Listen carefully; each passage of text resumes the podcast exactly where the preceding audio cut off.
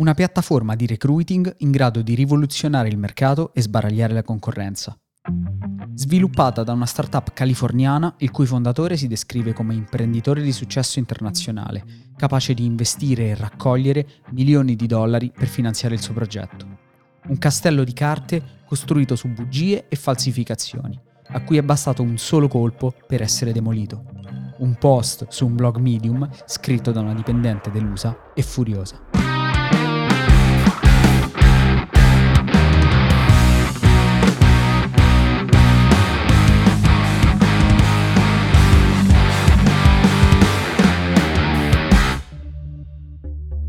Questa storia è un po' diversa dalle altre. Quelle che abbiamo raccontato finora erano incentrate soprattutto sul racconto pubblico dei brand, cioè su cosa Fire, Invisible Children e Tyrannos dicevano e mostravano per convincere le persone a comprare o investire. Ma esistono anche casi di brand, o meglio, di persone dietro brand, che raccontano storie per ingannare in primo luogo chi lavora per loro. Sono casi particolari, che spesso faticano a venire a galla, ma che rendono ancora più evidente il potere perverso di un certo tipo di storytelling. È ciò che è successo a una ragazza di nome Penny Kim, che però non l'ha tenuto per sé. Ma partiamo dall'inizio. Un giorno di maggio del 2016, a Los Angeles, Penny accende il PC e si mette a scandagliare il web alla ricerca di offerte di lavoro nel suo settore, il marketing. Penny vive a Dallas, ma sogna da tempo di trasferirsi in California, o meglio, nella Silicon Valley. Non ci mette molto a trovare un'offerta allettante per una posizione di marketing director, pubblicata da una startup con uno strano nome, One for One, scritto 1 for.one. Penny si candida e poco dopo viene invitata da Al, Chief Technology Officer e co-founder della startup, a sostenere un colloquio l'indomani. Piccolo problema, la sede di Work Riot è a Santa Clara, a un'ora di aereo da Los Angeles. Penny lo fa presente ad Al, che le chiede di pagare il volo di tasca sua, assicurandole che le sarà rimborsato. Penny è un po' scettica, ma alla fine si convince e, il giorno dopo, entra nell'ufficio della startup per incontrare non solo Al, ma anche Isaac, CEO e co-founder a sua volta. Isaac si presenta fin da subito come imprenditore di successo internazionale investitore milionario ed ex analista di JP Morgan. Al, invece, racconta di aver fondato una startup appena finito il college, di averne venduta un'altra pochi anni prima e di aver lavorato per IBM. Penny non può fare a meno di notare che Isaac e Al parlino più di se stessi, delle loro esperienze e delle loro conoscenze che della loro startup, ma riesce comunque a vedere del potenziale nella loro idea, che, in breve, è questa creare una piattaforma di recruiting capace di scalzare colossi come Indeed e LinkedIn, solo per citare i due più noti. In quella fase non c'è molto di più di concreto, ma l'intuizione appartiene al genere dei grandi classici dell'ambiente startup. Creare un prodotto che rivoluzioni un mercato, facendo guadagnare milioni di dollari a chi ha il coraggio di investirci e lanciando la carriera di chi ci lavora dall'inizio. Isaac e Al promettono a Penny un budget di 4 milioni per il marketing e carta bianca sulla costruzione del team ma prima di assumerla le chiedono di sviluppare un piano d'azione di alto livello nel giro di qualche giorno. La settimana successiva Penny riceve un assegno per il rimborso dei biglietti aerei e, da parte sua, invia quanto richiesto. Il responso è positivo e le viene offerto un ottimo contratto. 135.000 dollari all'anno, 10.000 di bonus per il trasferimento, equity e 3 mesi di copertura nel caso in cui dovesse lasciare per validi motivi. È fatta, Penny ha esaudito il suo sogno. Ma prima di trasferirsi e iniziare il nuovo lavoro, parte per un viaggio già programmato in Giappone. Mentre è in vacanza, però, viene contattata da Isaac, che le chiede di studiare in fretta una user acquisition strategy per la piattaforma. Infastidita, ma decisa a fare buona impressione, Penny si mette al lavoro con le poche informazioni che ha. Non avendo con sé il PC, scrive sulle note del telefono e invia tutto appena può. Finita la vacanza, torna a Dallas per svuotare casa. Vende ciò che può, impacchetta il resto e chiede al fidanzato di badare al suo gatto per qualche settimana, il tempo di sistemarsi in California. Poi, come nel più classico dei road trip movie, si mette in viaggio per Santa Clara, dove arriva dopo tre giorni con nient'altro che un'auto piena di scatoloni e l'eccitazione di iniziare un nuovo percorso. Il suo primo giorno di lavoro, il 5 luglio, scopre che Isaac e Al hanno assunto altre 9 persone oltre a quelle che aveva conosciuto il giorno del colloquio. Tra queste c'è Jessica, giovane social media manager che, in attesa di Penny, si occupa anche del marketing. Peccato che Penny non sia stata avvertita dell'assunzione di una social media manager, una di quelle figure che, sulla carta, avrebbe dovuto scegliere lei. In più, Jessica non si limita a coprire una posizione momentaneamente vacante, ma sui suoi profili social si descrive proprio come CMO, Chief Marketing Officer, cioè con il ruolo per cui è stata assunta Penny. Nel team ci sono poi otto giovani e inesperti sviluppatori cinesi che si trovano negli Stati Uniti con un visto di lavoro temporaneo e tre persone che si occupano dello sviluppo commerciale. Tra queste c'è Bruce, un ragazzo con cui Penny fa amicizia velocemente e, per sua stessa ammissione, in modo poco prudente. Penny passa la prima settimana di lavoro a studiare il prodotto, gli obiettivi e il mercato di riferimento di One for One. Un nome che non le va molto a genio più che altro perché è totalmente inadatto a essere ben indicizzato sui motori di ricerca. Penny suggerisce quindi nomi più consoni ai criteri SEO, ma Isaac e Hal ignorano i suoi consigli. In quel momento comunque il nome è davvero l'ultimo dei problemi. Uno dei punti interrogativi più grandi è invece il modello di sottoscrizione alla piattaforma, che nei piani di Hal e Isaac deve essere a pagamento per utenti in cerca di lavoro, recruiter e aziende. Penny capisce presto che nonostante i proclami dei due, la piattaforma non offra nulla di unico rispetto alla concorrenza. Chi pagherebbe un abbonamento per fare qualcosa che può fare gratis altrove? Penny sottopone la questione a Isaac e Al, che però sono in disaccordo tra loro sui punti di forza del prodotto. Di cui, peraltro, non si parla che in termini vaghi, sottolineando più che altro la sua capacità di associare automaticamente curriculum e richieste di lavoro. Chi lo userà, dunque, potrà evitare la lunga e spesso frustrante fase di ricerca per ricevere solo i match, per così dire, usando un termine d'app di incontri. Troppo, troppo poco. In più, il nome continua a essere un problema. One for One viene infatti accantonato per JobSonic, ma anche questo dura poco e viene infine sostituito da Work Riot, scritto senza la O di Work. Sempre più sconcertata, Penny si mette al lavoro su una strategia che possa funzionare in quelle condizioni, ma con l'ambizioso obiettivo di lanciare una versione beta della piattaforma entro ottobre di quello stesso anno. Per avere le idee più chiare, Penny chiede ai co-founder di partecipare agli incontri con dei potenziali investitori. Oltre che dal suo lavoro, Penny è spinta anche dalla curiosità. Vuole capire perché servano altri soldi se Isaac dice di aver investito già diversi milioni nella startup. Nel primo incontro, il potenziale investitore chiede ai co-founder di raccontargli del prodotto, ma i due passano le prime 30 slide della presentazione che hanno preparato a fare esattamente ciò che hanno fatto al colloquio di Penny. Parlare di se stessi, delle esperienze che hanno fatto, delle persone che conoscono e delle qualifiche che vantano. Poi, alla trentunesima slide, quella relativa al team, l'uomo gli chiede quanto abbiano incassato e speso per permettersi 20 dipendenti e come immaginano di sovvertire le regole del settore. A queste domande Ale e Isaac non riescono a dare risposte valide. Il secondo incontro va anche peggio, visto che vengono liquidati ancora più in fretta. Ma neanche quegli episodi riescono a rompere la lente deformante attraverso cui Penny vede i due co-founder. Poi, all'improvviso, iniziano anche i problemi di soldi. All'apparenza in realtà sembra andare tutto bene. Al paga tutti i pasti, ad agosto l'azienda traslocherà in uffici più grandi e i co-founder, per i propri spostamenti, utilizzano un servizio di aerei privati. Sembra la normalità per un'azienda fondata da un milionario.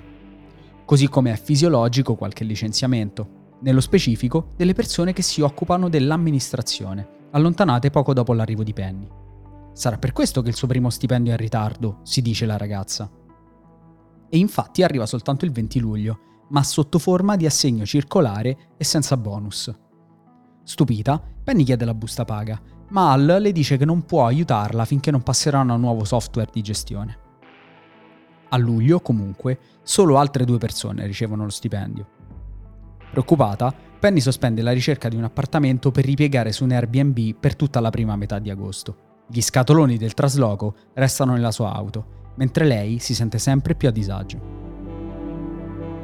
Poi, un giorno, Bruce le rivela un fatto sconcertante. Lui e un altro impiegato hanno prestato 50.000 dollari a testa ad Isaac. Penny chiede perché. Perché, risponde Bruce, i suoi conti offshore sono congelati per vecchi problemi con il fisco e non saranno sbloccati finché la situazione non sarà risolta. Penny è allibita, ma è solo l'inizio. Perché di lì a poco gli stipendi smettono di arrivare del tutto. Tra luglio e agosto, ogni giorno Isaac dice al team che gli stipendi sono in arrivo e accampa scuse sempre più fantasiose quando questi non si materializzano. Al, dal canto suo, si limita a dire che Isaac sta facendo del suo meglio. Penny fatica a credere che Al possa essere così poco interessato all'andamento della sua azienda, ma intanto luglio scivola via senza novità. Per tutelarsi, Penny si rivolge quindi al Labor Commissioner's Office, un ente di tutela del lavoro, per denunciare i mancati pagamenti. In California è una procedura gratuita e non ha bisogno di intermediazione legale. In più, per un'azienda, è illegale licenziare chi ne apre una. Con l'aiuto di un amico avvocato e a sua volta inserito nell'ambiente startup, Penny scrive una mail chiedendo ad Al e Isaac un confronto trasparente sulla situazione ma l'amico, che ne ha viste più di lei da quelle parti, la gela. Certo, questa mail potrebbe aiutarti, ma probabilmente non vedrai un soldo. Perché non ne hanno o perché non vale la pena iniziare una battaglia legale. Intanto, Work Riot perde altri potenziali investimenti. Ale e Isaac non la prendono bene e sono costretti a confessare al team che facevano affidamento su quei soldi per pagare gli stipendi ma tutto, assicurano, si risolverà non appena Isaac tornerà a disporre dei suoi conti. Il 4 agosto è il giorno della svolta. Isaac invia infatti a tutto il personale ricevute della banca Wells Fargo che attestano l'avvenuto pagamento degli stipendi, scusandosi anche per il ritardo. Negli uffici di Work Riot si tirano sospiri di sollievo e si festeggia. Sollievo e gioia però durano poco. Giusto il tempo di scoprire che quelle ricevute sono false Basta una semplice ricerca su internet per capire che Isaac ha scaricato da Google il facsimile di una ricevuta e l'ha ritoccato maldestramente, scrivendo il nome di ogni dipendente senza però cambiare numeri di serie e altri dettagli. Una mossa che definire goffa sarebbe un complimento, se non fosse gravissima. Penny non crede ai suoi occhi. Sotto shock invia subito la lettera scritta insieme al suo amico, che fino a quel momento aveva tenuto in bozza. Ora vuole giustizia, e i suoi soldi. Ma fa di più, incoraggia altre persone del team a denunciare come lei. Due di queste la seguono e convincono anche Jessica, che però cambia idea il giorno dopo. Intanto, gli sviluppatori non sanno bene cosa fare, dal momento che la startup fa loro da sponsor per il visto di lavoro e senza di essa sarebbero nei guai. Poi Penny scopre che Bruce, che credeva un amico, è in realtà una talpa di Isaac, a cui riferisce tutte le lamentele del team. È così che ha scoperto, forse da Jessica, delle denunce dei suoi colleghi, che prima vengono minacciati di licenziamento da Isaac e poi lasciati andare da Al. Sono i primi a mollare la startup. Penny sarà la prossima. Lei e altre persone del team riescono comunque ad avere un confronto con Al, a cui chiedono se Isaac abbia davvero i soldi che dice di avere o non debbano invece prepararsi al peggio. Al non risponde in modo chiaro. Dice di essere venuto a conoscenza delle ricevute false, ma esorta il team ad aspettare ancora. Infine, rivela candidamente di aver messo di tasca sua 200.000 dollari per pagare gli ultimi stipendi. E allora che fine hanno fatto gli altri soldi che Isaac ha preso in prestito? Il 9 agosto, al suo arrivo in ufficio, Penny viene presa da parte da Isaac, il CEO dice che le cose con lei non stanno funzionando. Poi la accusa di aver cercato di distruggere la startup rivoltando il team contro lui e Al. E, per di più, di essersi presa meriti per cose che non ha fatto. Ma Penny ha la risposta pronta. Gli spiega che non può licenziarla per la denuncia sugli stipendi e che, anche se lo facesse per altri motivi, dovrebbe comunque pagarla fino all'ultimo centesimo. Non gli dice, invece, di aver accolto tutte le prove delle sue bugie dagli screenshot del lavoro che effettivamente ha svolto, nel frattempo fatto sparire da mani ignote, fino alle ricevute false. È l'ultimo atto.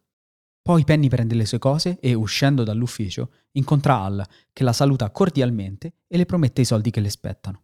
Scossa da un mix di sollievo e delusione, Penny fila al Labor Commissioner's Office per denunciare la ritorsione subita.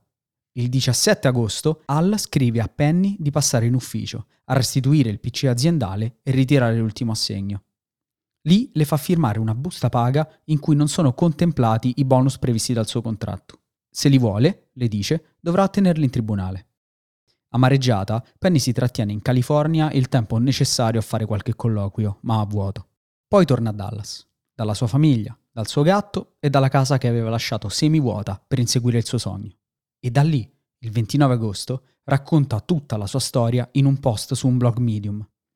Lo fa senza fare nomi, ma il post diventa subito virale e l'utenza ci mette davvero poco a fare 2 più 2, individuando subito Work Riot, che, sotto il peso dell'opinione pubblica prima e delle indagini delle autorità poi, crolla esattamente come un castello di carte. In fondo a quel post, Penny non si dice pentita di aver accettato il lavoro alla startup, né di essere rimasta a dispetto dei tanti segnali di pericolo. Lo ha fatto, scrive, per una certa tendenza umana a fidarsi e a non mollare. Ma anche perché all'epoca pensava che valesse la pena prendersi dei rischi per arrivare in Silicon Valley. E in effetti ci è riuscita, anche se non è andata come sperava. Non ha mai smesso di credere nel sogno californiano e nelle persone, ma di sicuro ha imparato ad apprezzare molto di più Dallas, dove tuttora vive e lavora. In un pezzo che il New York Times ha dedicato alla vicenda di Penny dopo il clamore generato dal suo post su Medium, si legge che, varcando le soglie della Silicon Valley, sempre così propensa a celebrare i propri casi di successo, Penny è incappata nella tipica piccola e oscura startup del suo sottobosco più disfunzionale, cioè una di quelle che non riesce a emergere e che se diventa nota è per i motivi sbagliati. Per esempio, perché collassa in modo spettacolare. Ma quante altre Work Riot hanno collassato e collasseranno ancora senza lasciare traccia? Ma quante altre penny si sono scottate e si scotteranno ancora di fronte alle storie classiche ma sempre ben confezionate che l'Isaac di turno racconterà? Impossibile saperlo. O forse no, se ci impegniamo a sostenere altre Penny Kim. Perché è stata lei a dimostrare che per demolire un castello di carte basta semplicemente raccontare la verità, anche con un post su Medium. Poco dopo aver licenziato Penny, Isaac ha licenziato anche Al, accusandolo di non saper gestire un'azienda. Dal canto suo, Al ha detto di aver scoperto troppo tardi le bugie di Isaac e infatti non è stato coinvolto nelle indagini innescate dalle denunce di Penny e dalle altre persone del team. Isaac Choi si è dichiarato colpevole di aver ingannato chi lavorava per lui e chi aveva investito in Work Riot, di aver mentito sulle proprie credenziali e di aver prodotto le ricevute false. A maggio del 2018 è stato condannato al risarcimento delle vittime, ma ha evitato il carcere. Dove sia e cosa faccia oggi sembra impossibile da sapere.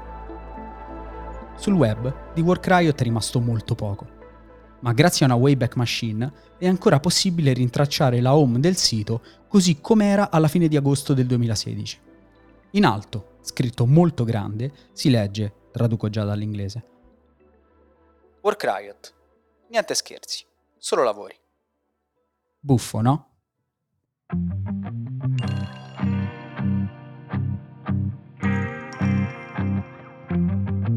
Io sono Flavio Delfante e questo è Fact Storytelling, un podcast originale Bonfire. I testi sono miei.